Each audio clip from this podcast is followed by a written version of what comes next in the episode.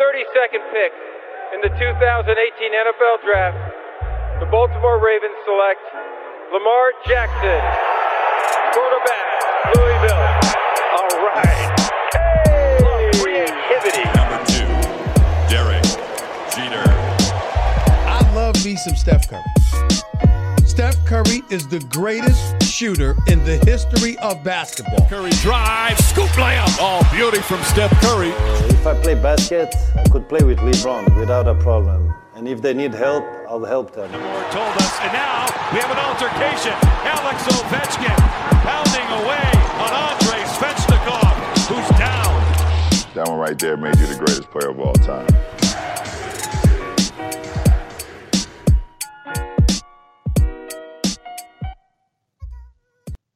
Bonjour à toutes, bonjour à tous. La MLS is back sur les ondes de Hype. Welcome dans votre rendez-vous hebdomadaire dédié à l'actualité et à la culture du soccer.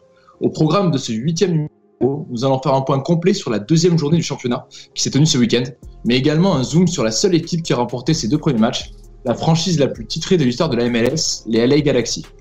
Mais avant de rentrer dans le vif du sujet, laissez-moi vous présenter notre Dream Team Hype, à commencer par le fondateur de l'excellent Lucarne Opposé. Comment ça va Nicolas Cougo Salut Ken, eh ben écoute, ça va, bonsoir, euh, bonsoir et bonjour à tous. Le journaliste sportif Maxime Aubin, qui a délaissé son Queens pour Paris pendant quelques jours. Salut Maxime. Salut Ken, bonjour à tous. Le milieu de terrain de New York Red Bulls, l'élégant Florian Valo. Salut tout le monde. Et enfin, un remplaçant de luxe à Antoine Latran, en la personne de Raphaël Croisard, qui est le rédacteur, euh, donc rédacteur pour Culture Soccer, et également le créateur euh, et celui qui tient le compte Twitter français du LA Galaxy. Welcome Raphaël. Merci, bonsoir à tous. Et maintenant que les présentations se sont faites, let's go avec les coups de cœur du week-end.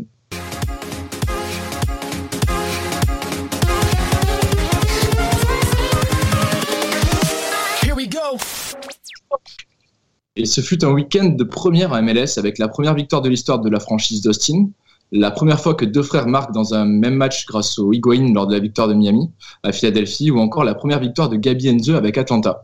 Et je crois que Nicolas a justement choisi de parler euh, de cette journée historique pour la franchise de Austin, les Texans, euh, de la terre Matthew McGonaghy. Nicolas, c'est ça? Ouais, ça fait partie des, euh, bah, déjà des matchs que j'ai suivis ce week-end et tu vois, on avait euh, dans le précédent podcast, on avait euh, avec Flo, on avait euh, trouvé intéressant ce qu'avait proposé Austin dans le jeu lors de son premier match, son match d'ouverture. Bah, ils ont confirmé en fait tout simplement, c'est ça qui est intéressant. Alors bon, ils ont ils ont souffert quand même en première période, mais la deuxième période, une fois qu'ils ont commencé à prendre le contrôle de la possession, on a vu ce qu'ils sont capables de faire. Ils ont des idées très très claires de jeu. Ça joue bien sur la largeur, ça attaque surtout en nombre, vraiment en nombre. Euh, Il y a qu'à voir, euh, j'invite les auditeurs à aller voir les buts, vous verrez, euh, je crois que c'est le, premier but, le premier but de Fagundes, ils sont quatre dans, les 6 mètres, hein, donc ils attaquent vraiment en nombre. C'est très très encourageant ce qu'ils font en termes de jeu. C'est intéressant. On avait déjà évoqué pour les nouvelles franchises comment se construire, comment se placer dans la grande histoire de la MLS et dans le film d'une saison. Eux, ils ont choisi un certain style de jeu qui, euh, je pense, peut faire d'Austin une vraie belle surprise s'ils arrivent à continuer sur cette lancée-là. Parce que quand ils sont libérés, franchement, euh, ça a été dur par moment pour Colorado. hein. Ouais, bien sûr, des, des très bons débuts. Tu avais un autre match qui t'a marqué un peu ce week-end. Euh, Nashville-Montréal, c'est ça? Ouais, ouais, ouais. Euh, par- pareil, en fait, sur le- la notion euh, d'équipe qui cherche à vraiment attaquer, j'ai bien aimé ce qu'a fait Nashville. Euh, ah, Il y, a- deux écoles, parce que quand tu regardes le score, pur et dur, tu te dis Montréal a mené de deux buts.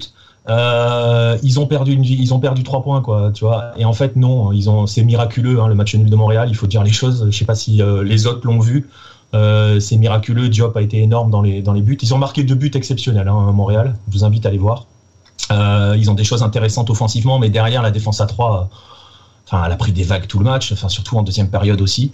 Euh, là aussi, pareil, Nashville, c'est une volonté d'attaquer en nombre, d'attaquer, d'attaquer, d'étouffer l'adversaire. C'est, euh, j'ai bien aimé. Maintenant, ça serait bien que Nashville commence à jouer euh, une fois qu'ils sont pas menés 2-0, quoi.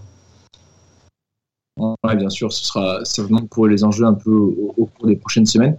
Euh, Maxime, toi, tu as envie de revenir sur la victoire de San José contre Dallas, c'est ça? Exactement. Bah vous savez, je suis un peu le, seul à y croire hein, pour San Rosé cette année. Je suis, content parce qu'ils ont lancé leur, leur... Euh, 3-1 contre Dallas. Euh, ouais, ils avaient perdu leur premier match il y a 10 jours et là ça y est 3-1. Et surtout un, voilà, un très beau match dans le contenu. Euh, déjà, j'étais content de voir que Paul Marie, notre petit Frenchie, était titulaire euh, au poste d'arrière gauche, là, première titularisation, pardon. Et puis surtout un, gros gros match, un gros gros match du, tout jeune dont je vous avais parlé aussi il y a deux semaines, euh, Kate Cowell, qui a 17 ans, euh, qui est annoncé de plus en plus comme le successeur de, le successeur de, de Wondolowski devant et qui voilà qui a vraiment éclaboussé le, le match de sa classe. Il, ça, ça, ça, fait matchs qu'il qu est titulaire justement de devant. et là voilà, premier but, enfin première passe décisive pardon de son pied, de son mauvais pied, le pied droit, une superbe passe en profondeur. Et un superbe but ensuite, euh, bah, un peu à la Messi, là, le petit, petit pied gauche enroulé à terre. Enfin, vraiment, non, super, super match de ce gamin. Je pense qu'il est parti pour faire une belle saison. En tout cas, euh, Mathias Almeida, le, coach de San José, lui fait confiance. Donc, j'ai vraiment hâte de voir ce que ça va donner. En tout cas, j'étais vraiment séduit de, ce match-là et de, tout jeune qui, voilà, qui est de, plus en plus fort. Ouais, merci, merci. Euh, Est-ce que notre amateur des galaxies, euh, Raphaël, a, vu quelque chose qui lui a plu aussi ce week-end en dehors de, la victoire de Los Angeles?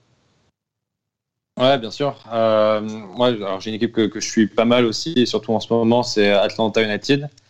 Euh, j'ai beaucoup aimé le match face à Chicago ce week-end. C'était un peu la, petite inconnue début de saison avec ce nouveau coach Gabi Heinze, pas mal de changements dans l'effectif, beaucoup de joueurs argentins qui sont arrivés. Et, euh, le premier match a été euh, un match nul et vierge 0-0, donc c'était euh, un peu décevant euh, pour, pour les débuts de, cette équipe en MLS, enfin de l'équipe de, de MLS. Mais en revanche, la victoire 3-1 ce week-end euh, a montré beaucoup de belles choses. on commence à voir un peu la patte à Enzo sur, sur cette équipe. J'ai bien aimé aussi le, jeu d'Ezequiel Barco sur ce match-là parce que souvent c'est un joueur dont on attend beaucoup et qui a du mal à, à, montrer tout son talent et sur ce match-là, il a vraiment été très bon. Donc voilà, pour moi, c'est mon petit coup de cœur du week-end au niveau des matchs. Ouais, je crois que Nicolas Coucou sera d'accord avec toi lui aussi. il aime beaucoup Atlanta. Et et euh...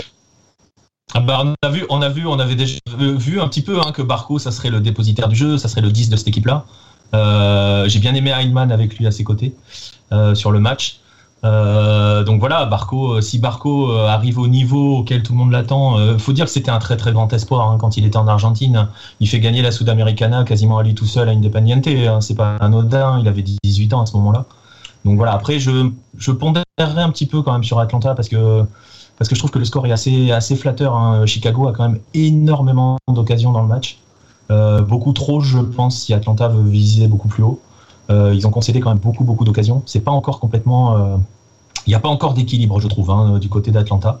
Après, ils ont gagné, ils vont pouvoir s'appuyer dessus, mais, mais voilà, je pondérerai juste par rapport à ça. Et on rappellera juste qu'Atlanta jouera donc dans la nuit de mardi à mercredi euh, les débuts de la Ligue des champions de la CONCACAF avec cinq franchises de MLS. Donc euh, on en parlera certainement euh, la semaine prochaine. Florian, pour terminer, tu as eu le temps de regarder quelques matchs avant, de, jouer hier à, Los Angeles?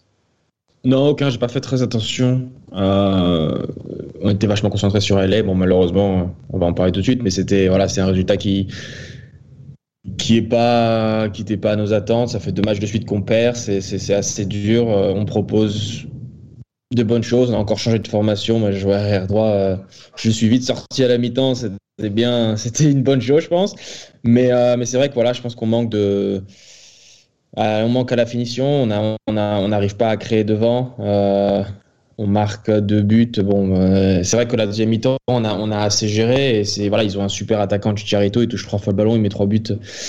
Donc voilà, c'est assez frustrant de repartir de LS sans, quelques points. Mais voilà, bon, maintenant, il faut se concentrer sur Chicago ce week-end parlera de LA tout à l'heure dans, le sujet principal, mais du coup, euh, toi, comment tu, expliques ce début de match un peu bah, C'est un peu au final le même phénomène que la semaine dernière, ce qu'on disait, c'est un match un peu rageant parce que vous jouez pas mal, vous avez des occasions, et au final, vous partez encore avec euh, une défaite? Ouais, je pense qu'on on fait des erreurs qui nous coûtent cher, surtout contre des équipes qui ont des attaquants qui savent finir. Euh, donc voilà, je pense qu'il va falloir essayer d'être plus précis dans ce qu'on fait, d'être plus attentif. Euh, voilà, je pense qu'on a le personnel, on a fait de bons recrutements, on vient de récupérer Frankie Amaya. Euh, Donc, euh, je pense qu'on a un effectif qui, euh, qui peut. Qui est censé faire, euh, enfin, réc- récupérer de bons résultats. Maintenant, euh, la sauce a du mal à prendre pour le moment. On est qu'en début, on est que le deuxième match de, de l'année, donc euh, on a encore du temps devant nous. Euh, je me fais pas trop de soucis là-dessus.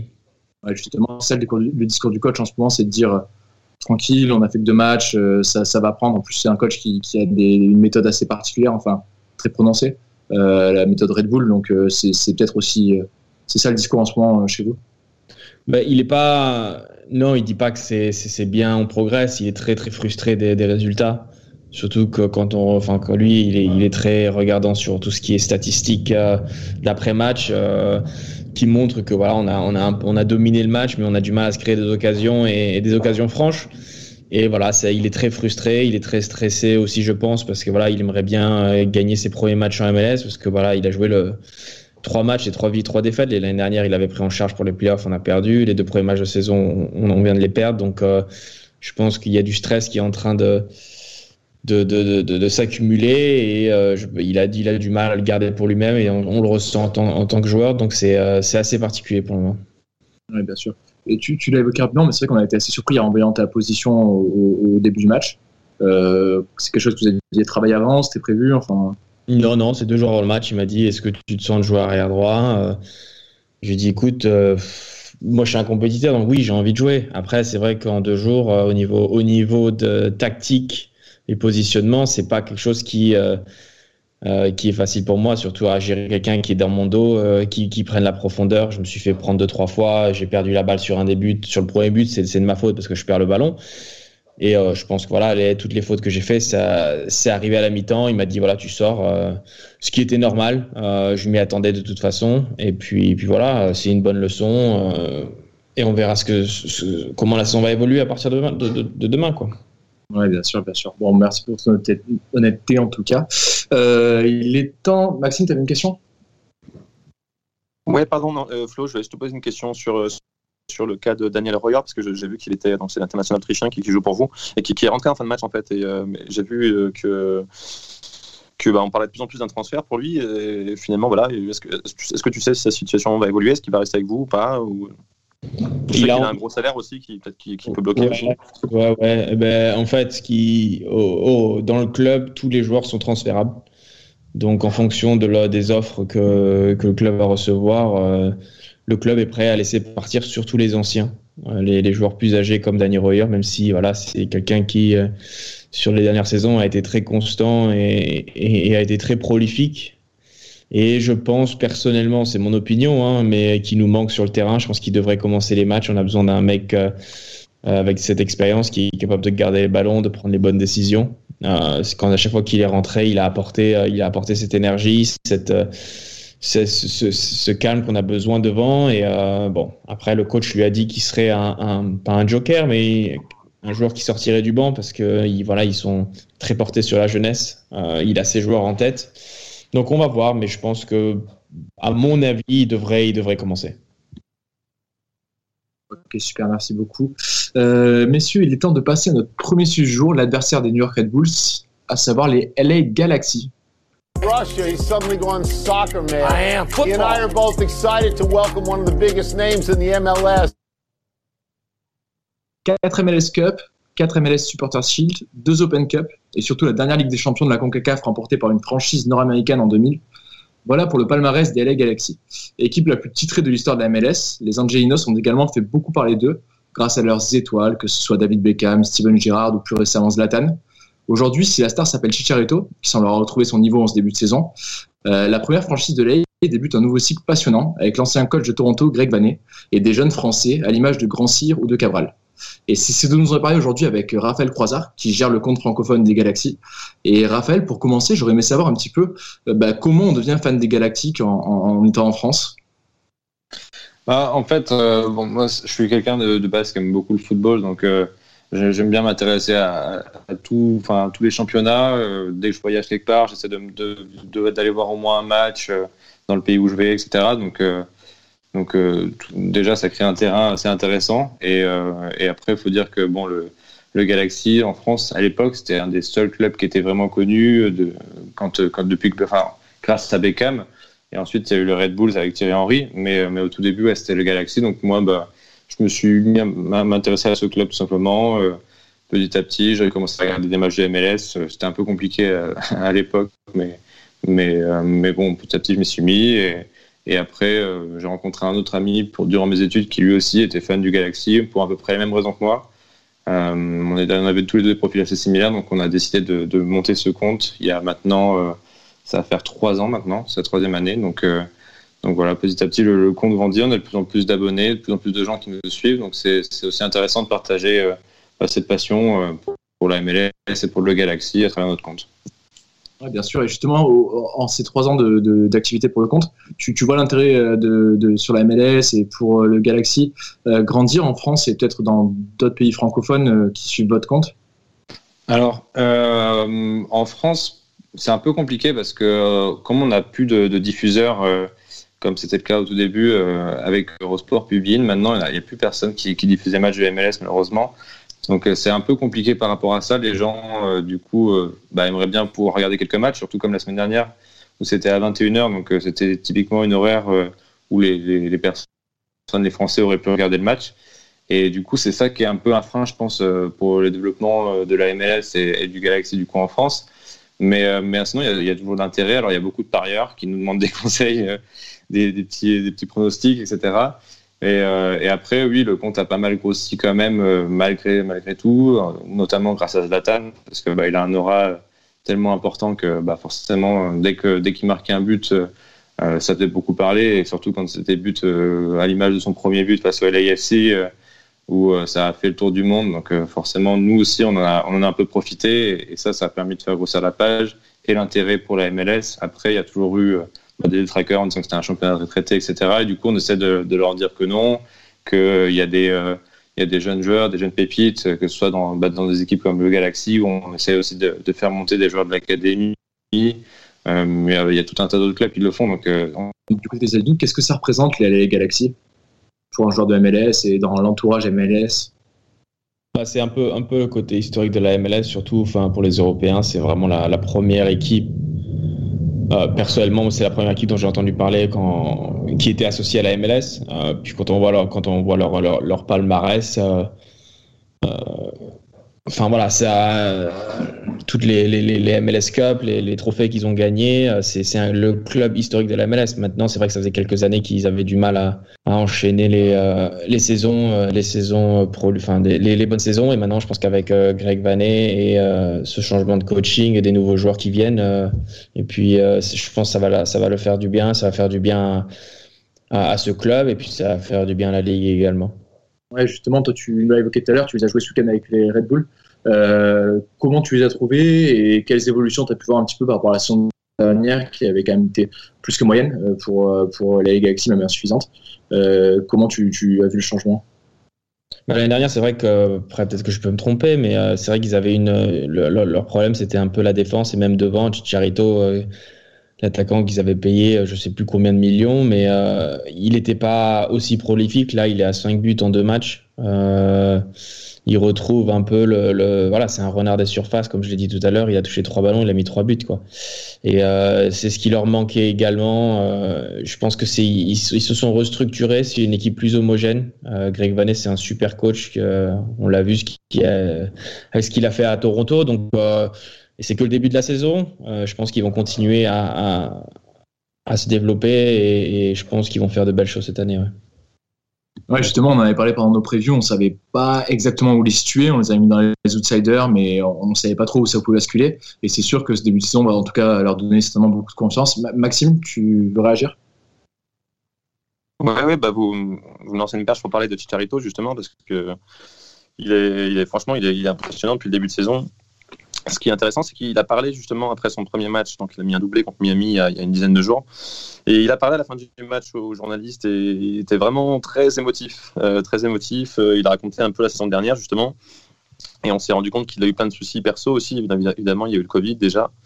Euh, sa femme aussi, qui est australienne, a dû rentrer au pays avec ses enfants, donc il était tout seul pendant plusieurs mois. Il a, il a perdu, je crois, un proche, je crois que c'est son grand-père. Enfin bref, il a eu plein de soucis perso aussi qui ont pu expliquer aussi ses prestations.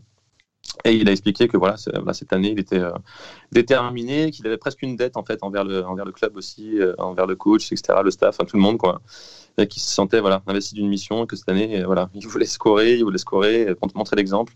Et voilà, bah, pour l'instant, on sait que ça, fait, que deux matchs, hein, mais cinq buts en deux matchs. Euh. Enfin, il a l'air, euh, il a l'air fit, il a l'air en forme, et euh, voilà, sur le plan physique et sur le plan aussi émotionnel, mental, quoi. Ouais, et puis quand on voit les buts qu'il met hier, l'enchaînement, l'enchaînement quand il est oublié tout seul dans l'axe. Enfin voilà, c'est-à-dire que autant l'année dernière tu pouvais oublier Chicharito, autant cette année si tu l'oublies tu vas, tu vas le sentir passer.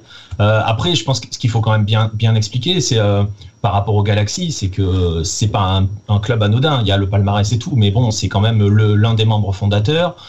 c'est un club qui a aligné les records. Euh, qui a changé la MLS, il faut le dire, c'est ce club-là qui a fait que la MLS a changé. C'est-à-dire que quand ils font venir David Beckham, euh, alors que c'est déjà un club monstrueux, hein, le Galaxy à ce moment-là, parce que Beckham il arrive quoi en 2007. Euh, quand Beckham arrive, la MLS passe en MLS 2.0. C'est le terme qu'on utilise à l'époque. C'est le, le, designated player qui, qui, est, qui, est, mis en place.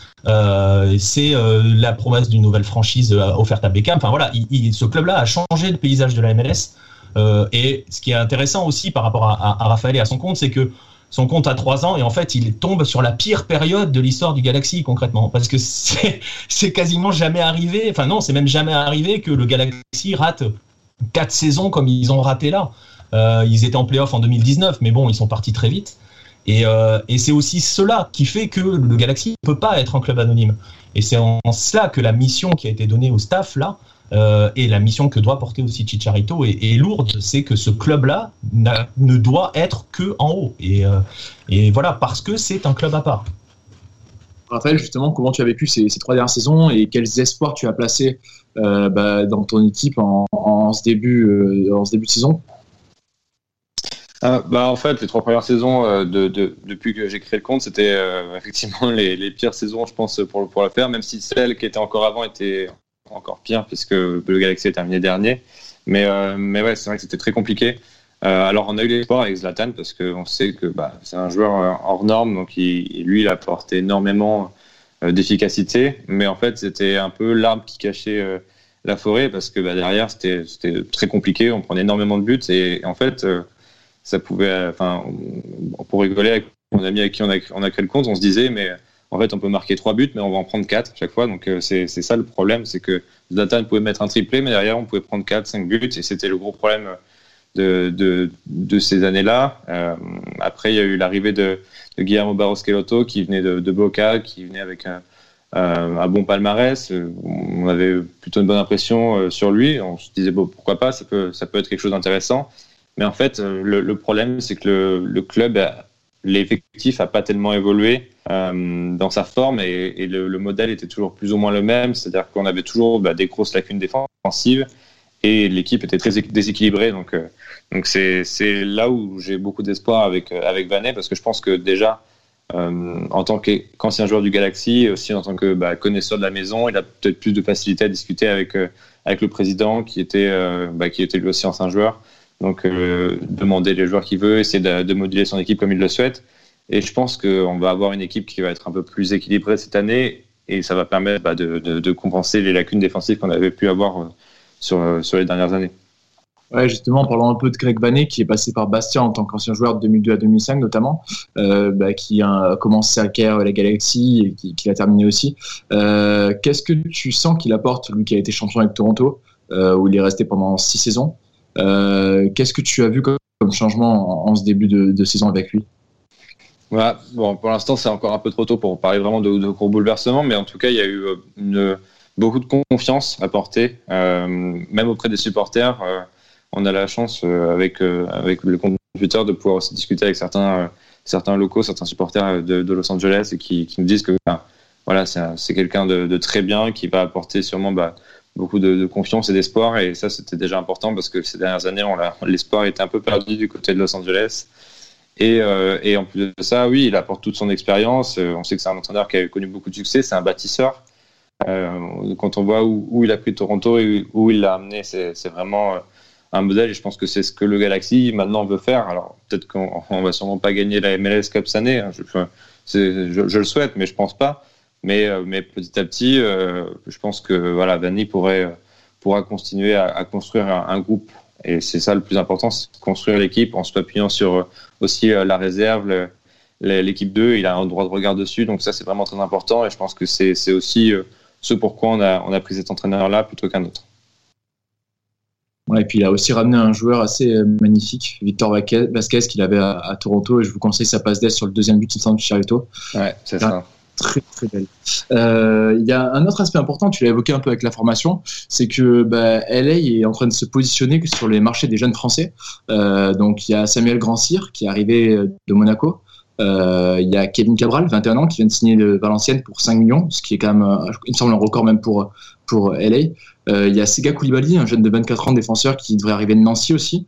Qu'est-ce que vous pouvez me dire sur cette nouvelle stratégie de, de, de, de LA de recruter en France et des jeunes Français? Raphaël, peut-être Ouais, je, vais commencer. Du coup, oui, bah, moi, je suis plutôt satisfait. Je pense que c'est aussi bien on avait, euh, on avait besoin de renouvellement dans cet effectif. Alors, euh, bon, que ce soit français, c'est bien pour nous parce que ça nous permet aussi d'avoir un peu plus de, lumière en tant que compte français, de pouvoir aussi bah, mettre euh, en avant ces joueurs-là et, du coup pouvoir parler aux gens qui les connaissent, les fans de Valenciennes, de Monaco, Brest aussi, où, a joué Grand Cyr, et Nancy du coup pour, pour Koulibaly.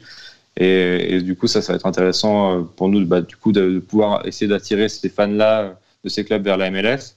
Et sinon, je pense que oui, c'est aussi euh, très important de, pouvoir euh, compter sur, sur des, jeunes joueurs comme ça. Cabral, c'est un, jeune qui est plutôt très talentueux. Alors, je ne vais pas mentir, je ne le connaissais pas trop avant, avant qu'il y ait des rumeurs sur lui, mais j'ai pu discuter avec certains, certains supporters de Valenciennes qui, qui me disaient voilà, c'était un joueur prometteur qui, qui, pouvait, euh, qui pouvait certainement briller en MLS.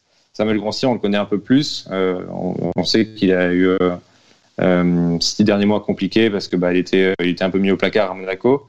Ça va être intéressant de voir comment il va se relancer. Je pense que petit à petit, il va trouver ses marques. Euh, je pense que Bani va essayer de, faire en sorte que ce soit un, un, très bon fournisseur, à mon avis, de centre pour Sicharito. Et, et ça, je pense que c'est très important. Et concernant Koulibaly, euh, j'ai très peu d'avis dessus pour le moment. Euh, je, crois qu'il est encore blessé. Il va, il va sûrement arriver avant la fin de saison, donc euh, à voir. Je ne sais pas trop si euh, c'est un joueur qui va être amené à être titulaire ou, euh, remplaçant, mais, mais je pense que bon, de toute façon, derrière, il nous manquait, il nous manquait de, toute façon quelqu'un, quoi qu'il arrive, pour faire, pour faire la rotation. Donc, donc c'est, forcément quelque chose de, bien, c'est forcément un plus.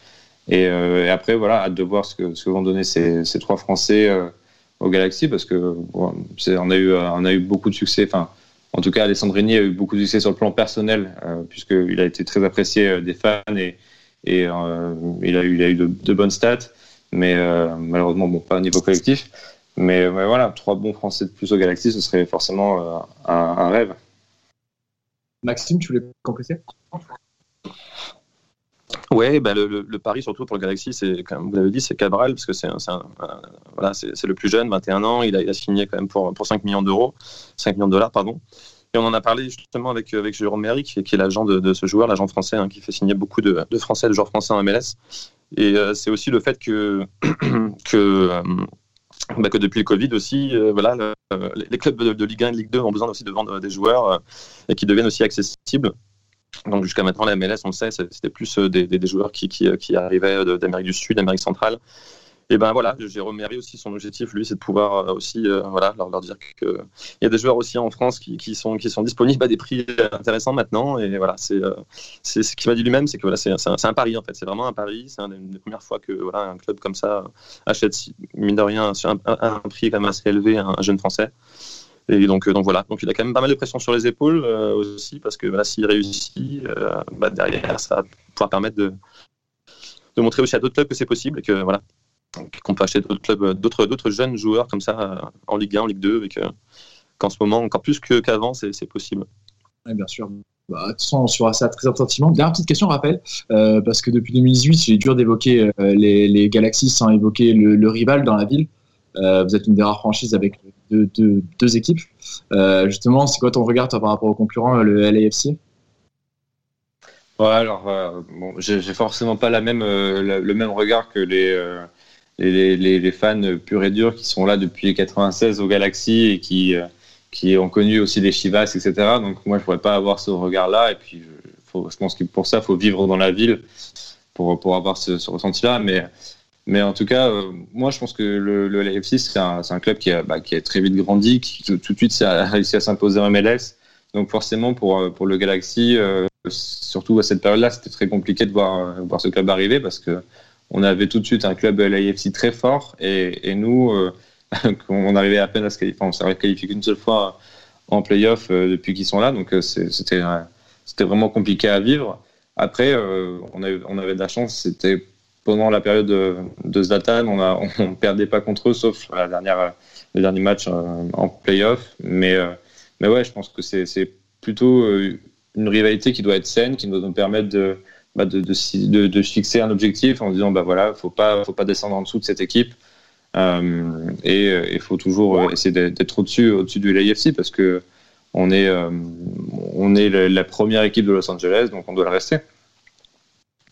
Bien sûr, Nicolas, pour conclure sur euh, le Galaxy? Non, mais justement, sur cette rivalité, euh, Raphaël évoquait les Chivas. Bon, un jour, on fera peut-être un podcast sur les Chivas, on va bien rigoler. Mais, euh, mais là, pour le coup, ils ont un concurrent sérieux, c'est-à-dire qu'ils ont quelque chose de crédible face à eux, ils ont un vrai projet. Les Chivas, pour ceux qui les ont connus, voilà quoi, c'était. on ne sait pas trop ce que c'était ce projet-là. Là, le LAFC, Raphaël l'a dit, ils sont arrivés, ils sont devenus tout de suite compétitifs. Euh, ils ont utilisé des stratégies euh, hyper intéressantes aussi, euh, aller chercher la, la communauté mexicaine ou latino, on va dire. voilà, ils ont surtout été compétitifs tout de suite, ce que les Chivas n'ont quasiment jamais été, même ouais, on va dire presque jamais été. Donc c'est bien pour Los Angeles d'avoir ces deux grosses franchises là, mais et c'est bien aussi parce que ça permet au Galaxy de de se de se forcer à, à, défendre son statut, ce statut qu'il ne doit pas perdre et qu'il a justement perdu ces euh, 3-4 dernières années. Très bien, bah, écoutez, merci beaucoup. Euh, avant de conclure, on va passer donc euh, au l'affiche de la semaine prochaine pour vous. If I play basket, I could play with LeBron without a problem. And if they need help, I'll help them. Alors en quelques mots, Nico, est-ce que tu peux nous dire pour toi quelle est l'affiche à ne pas rater lors de la troisième journée de MLS Eh ben écoute, l'affiche, ça va être Seattle-Los Angeles. Parce qu'on parlait d'histoire, on parlait de, clubs importants, de clubs qui ont des statuts. Voilà, on est sur deux clubs qui ont un statut, un, vrai statut. Euh, ils ont joué le, le euh, les Sounders, euh, sans Nico Lodero. Euh, voilà, on va, on va aussi voir euh, ce que vaut véritablement ce, ce Galaxy face à un vrai gros candidat euh, au titre, pas qu'à la conférence, parce que Seattle est toujours un candidat. Donc voilà, et puis c'est si on doit se placer dans l'esprit de, dire aux gens, si dans nos auditeurs il y a des gens qui n'ont pas vu de match de MLS, qui vont découvrir la MLS, qui veulent profiter pour découvrir la MLS, ben voilà, ça c'est ce genre d'affiche entre des historiques, entre des vraies puissances par lesquelles il faut essayer d'entrer.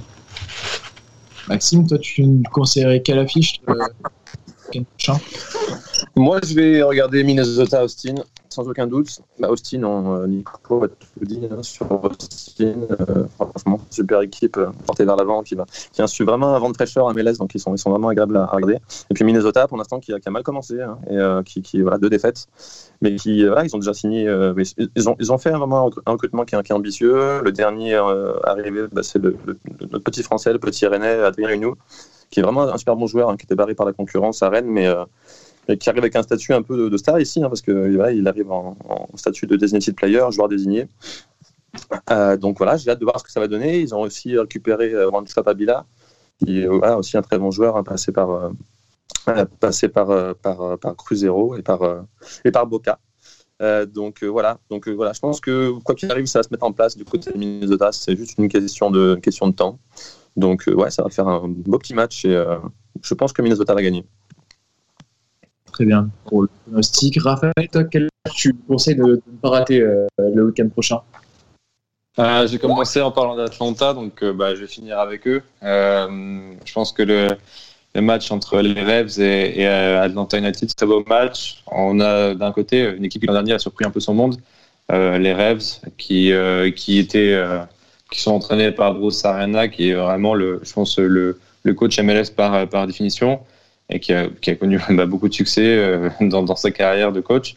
Et de l'autre côté, Atlanta, comme on disait tout à l'heure, bah, qui, euh, qui, a un nouveau challenge avec avec Heinze, avec ces, ces, joueurs argentins qui arrivent, peut-être le retour de Martinez aussi au, plus haut niveau. Donc je pense qu'il y aura pas mal de choses à voir, voir aussi comment Atlanta aura réagi à son match en semaine de, de Champions League. Donc voilà, je pense que ce sera un très beau match moi, je, me, je, pense que ça va faire nul quand même, un, beau nul, un 2-2, quelque chose comme ça. Mais, je pense que c'est un beau match à voir. Et on conclut avec Florian, toi, la fiche à ne pas rater euh, la semaine prochaine? Moi, je vais promouvoir mon équipe. Euh, on joue Chicago à la maison, euh, premier match du week-end. voilà, on a absolument besoin de points. Chicago, je crois aussi, parce qu'ils ont, ils ont un point également. Donc euh, on retourne à la maison. Voilà, j'espère qu'on aura les trois points. Euh, moi, je vais regarder ça du banc, enfin du banc des tribunes, parce que je me fais opérer là cette semaine. Donc euh, donc voilà, j'espère qu'on va gagner. C'est tout. Ok, super. Bah, écoutez, merci beaucoup, messieurs. j'espère que ce podcast Hype MLS vous aura plu. En tout cas, n'hésitez pas à réagir et à prolonger les débats sur les réseaux sociaux de Hype Sport Media et à nous écouter sur Deezer, Spotify ou Apple Podcast. Nous, on vous donne rendez-vous la semaine prochaine pour de nouvelles aventures. Vive le soccer! Doesn't hesitate in the end. I thought just right here, maybe the chance had gone. He was going to try and shoot from distance, takes that extra touch, sets up